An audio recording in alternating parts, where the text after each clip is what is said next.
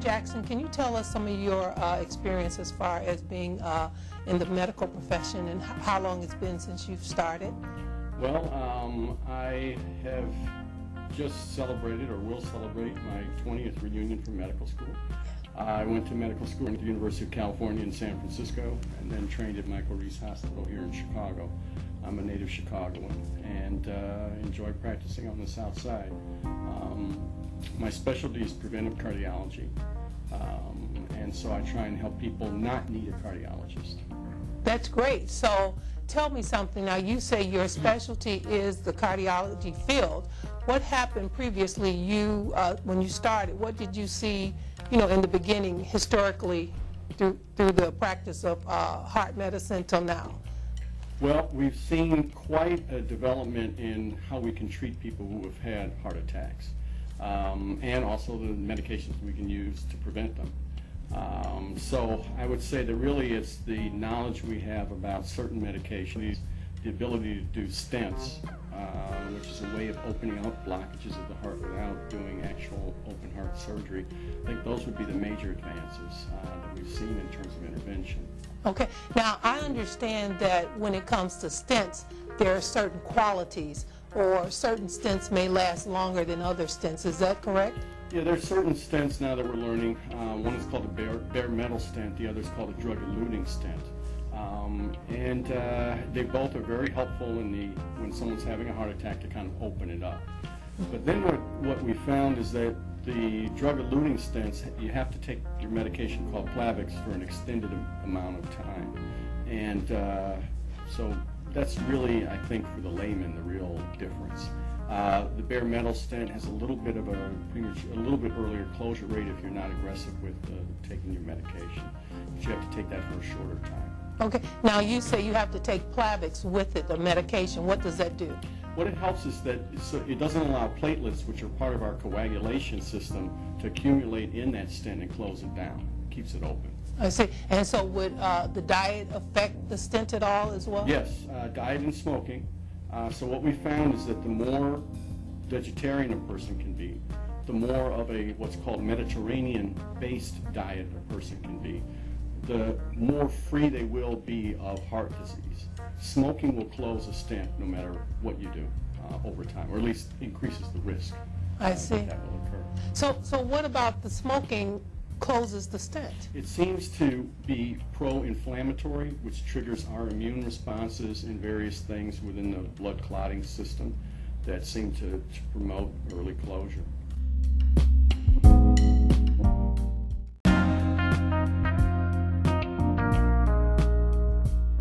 Serious? They are, Yes. but I, I don't think that's going to be. I mean, it may turn out to be a major player, but the point is we can slow it down no matter what it is right now. Right. Okay, that's good.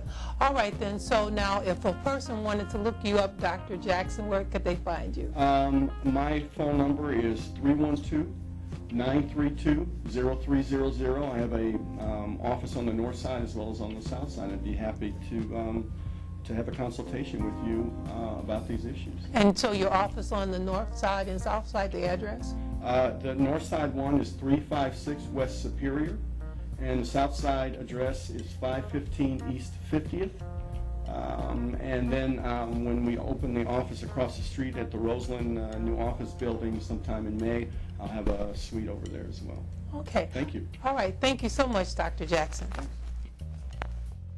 In a minute, we're going to be talking to Carolyn Jackson, and she is the director of cardiopulmonary here at Roseland Community Hospital.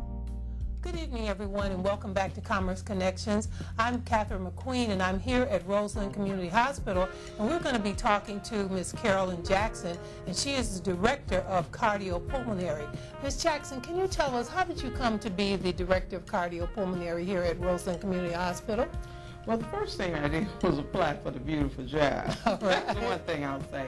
I'm a respiratory therapist, and if you look in across the nation now, most respiratory departments are merging with uh, cardiology. I see. So then cardiopulmonary just goes together. I'm a registered therapist. I also have experience in cardiology, so we get a chance to do both. And they were looking for a director, and I had been a director, been a supervisor, and I wanted to come here and work. And they had a nice opportunity. I see.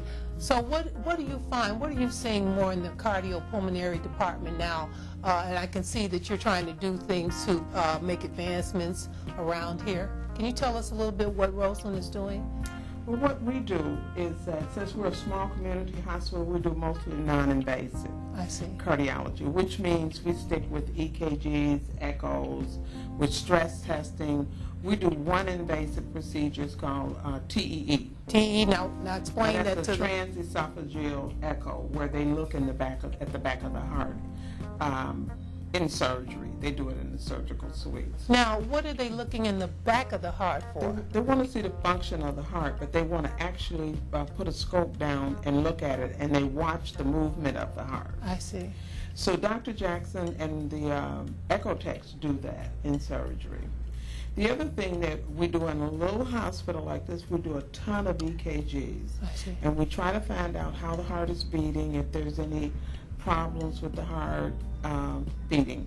And my uh, therapist and my techs both do that. I see. So that's, and we do Holter monitoring, we do telemetry monitoring, and these are 24 hour monitors that we do to check the heart to see how the patient function in normal life.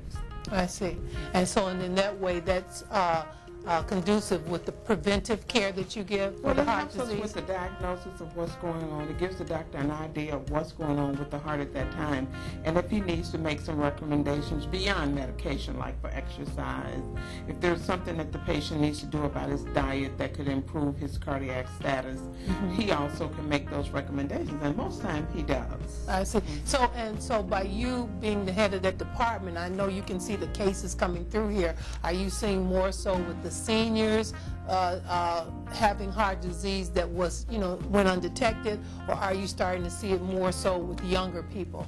We're beginning to see a, bit, a nice sized young population. Dr. Jackson's really been talking about that. I see. And we're seeing them on the pulmonary side as well as on the cardiology side. I see. And um, they're not getting enough exercise, they have a very poor diet. Um, they're trying and experimenting with things that they shouldn't be. I we see. see uh, drug, we have a drug population too. And we see 25 and 30 year old young men, I more so than young women, Oh, more so. And they're very heavy people with no activity oh my goodness. active. They're not exercising.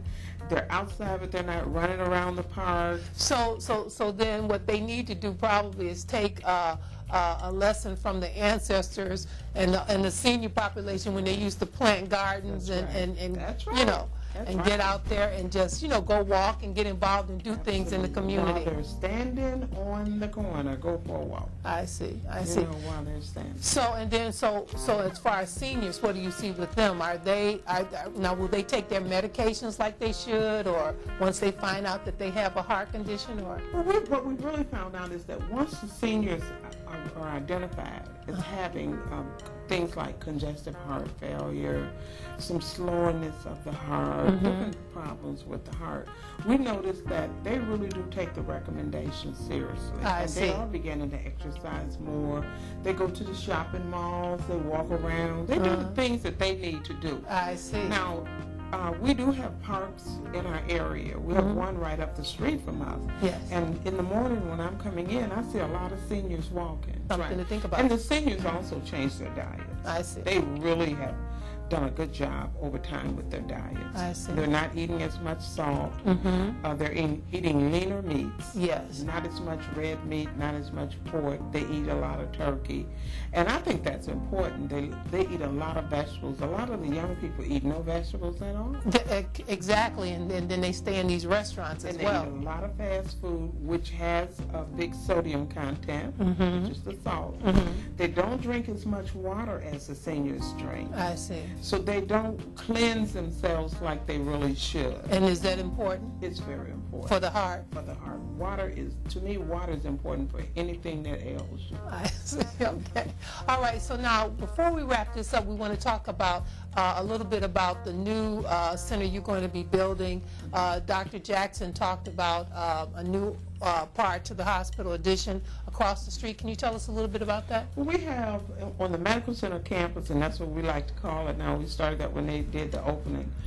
On the medical center campus, we now have a professional building, and in that professional building will be cardiology, and we'll be able to see more people. And it's a very pleasant surrounding in the building. It's br- everything is brand new. I see. Everything is brand new. And we're trying to encourage as many services as we can to come together, like nutritional service. That's that's one critical to heart. Nutritional services? Nutritional service. We really need someone to counsel people in how to eat, what to eat, what to stay away from, I see. what moderation really means. Right. So they're going to be there. And inside our emergency department, we will have a chest pain room A chest pain room. chest pain. When people come in with chest pain or other type of problems that they're complaining about, just some type of uh, heart problem, we can test them. We can, um, you know, get them in a, pull them out from the regular ED and put them in a quiet. You know, p- people that have cardiac disease need to be in a quiet area Oh, I see. and get them in a quiet area, get good history and tests, go get some tests on them, and that'll be our chest pain pain area. So Oh, we're that's going to excited be about nice. that. That'll I'm be excited about it. New. That's new. We totally new for Rose. All right, all right then. So now you're going to take us uh, for a short tour of the Yes. cardiopulmonary department, Right. and then uh, we'll be talking with you later. And uh, Ms. Jackson, I want to thank you so much for visiting us here on CommerceConnections.tv. Anytime. Thank you so much. Okay, you're welcome. Thank you. Welcome back, everyone. I'm Catherine McQueen, and we're here in the cardiopulmonary department and th- physical rehab with Jonathan Gasper. And Jonathan, can you tell us a little bit what happens when you have a patient who is re- rehabilitating from uh, heart disease or open heart surgery, what have you? What would they be doing on these machines? Oh, basically, when uh, we have patients like those, uh, we focus more on um endurance training I see. and how patients can tolerate uh, uh, activities like uh, how long can they tolerate a certain activity. So it's like monitoring the heart, the heart rate, the blood pressure, and all that. Um, initially, uh, the exercises will be uh, not very heavy. I see. You know, it's like uh, just just enough to for them to function. I see. So in other words, in these machines, they're sitting on here and you're trying to find out what they can do and what they cannot do. Yeah. how, how, how well the body uh, uh, accepts the stress. Oh yeah. Physical, Yeah. Mm-hmm. We, we have physical therapy, I see. Yeah, we have our uh, we call it uh, scale, exertion scale. So if the patient, if initial phase uh, they cannot really exert that, that much, then we can give them very light activities, and then progress them to more uh, harder ones or stressful ones. I see. That, just enough for the heart to you know to. Uh, To take it and, Take it, yeah. and start trying to heal itself, Mhm, prepare yeah. itself. All right then, okay, all right, so thank you so Okay. much, Jonathan. Thank you very much. So Jonathan, explain to us now what the nurse is doing. In your name, I'm sorry? Champagne. Champagne, explain to us, Jonathan, what Champagne is doing on the machine now. Uh, right now, she's uh, just ambulating, um, trying to walk uh, as normal as possible, heel to toe gait pairing with a good posture. I see. Yeah, we always have to emphasize that one. Um, well, uh, in cases of uh, cardiac patients, we always monitor the blood pressure, the heart rate before, during, and after exercises. I We also see. monitor the respiratory rate. And that's how we can determine how the patient tolerates the exercise. I If see. the, knee- if the patient is, if the exercise is too, too high or too high of intensity for him or her, then we have to slow it down, you know, just, you know, uh, just uh, be within the target heart rate, within the, the heart rate that is uh, ad- uh, advisable for, for the patient. Okay, so this is just a way to find out again uh, what's actually happening, the stress on the body just from walking. Yeah, yeah. Okay. And we also uh, also place the patient on the bike. Those are very two light exercises here, the treadmill and the bike. Then we go, uh, we move on to another phase if the patient is already tolerating this exercise. Yes. We move to the next level. Okay. All right, thank you, Jonathan. You're welcome. Thank you. All right, we're back here in the cardiopulmonary department, and we're going to be having a test done on the echo machine. Now, Marley is going to be talking with Shelley, and Shelley is going to be testing Sheena. Sh- She came in with some uh, Chest chest pain. pains, so what will we be doing here right now? Just checking to see if there's any abnormalities with her heart, making sure no fluid, all her valves are doing good, her heart's functioning, pumping real good. I see. And so this is what, like an ultrasound? It's an actual ultrasound of the heart. That's uh, exactly. And so if we take a look at the machine now, this is the echo machine. Yes. And so Shelley is doing, wh- what are we seeing here? Can you show us some things that you're s- Uh, actually seeing?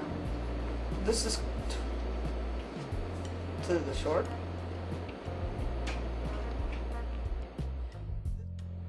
And I can go right into the mitral valve.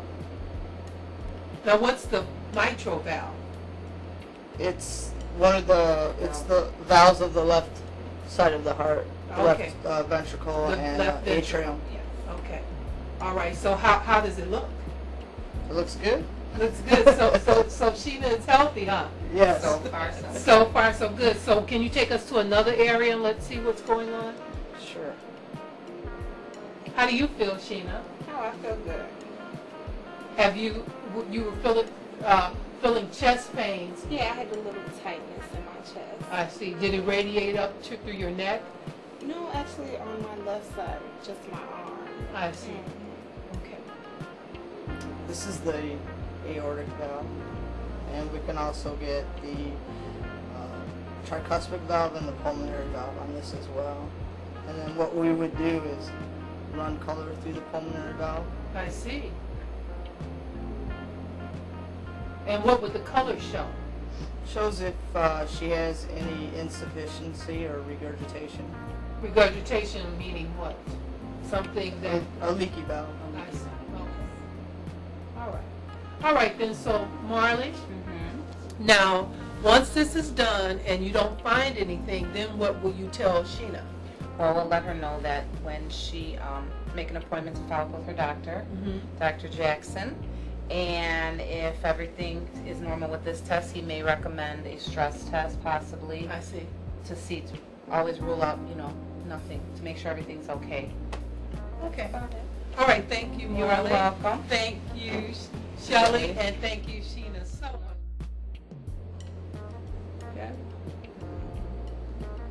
Yeah, the moving around. So what type of liquid is that? What is, what does that do? It Gel. it helps. You know, there's a you can't just put this on there and see it. It helps image it. It's like a uh, It's a sonic beam. sonic beam, right? Now, Ms. Jackson, uh, Carolyn, uh, in addition to the echo machine, what other machines do you have that you'll be able to take an in-depth look at the heart? Well, we, we have one that's non-invasive, and that's our, our stress machine, where we do our stress testing. And then we have one that's invasive, where you can look inside the heart. We have a 64 slice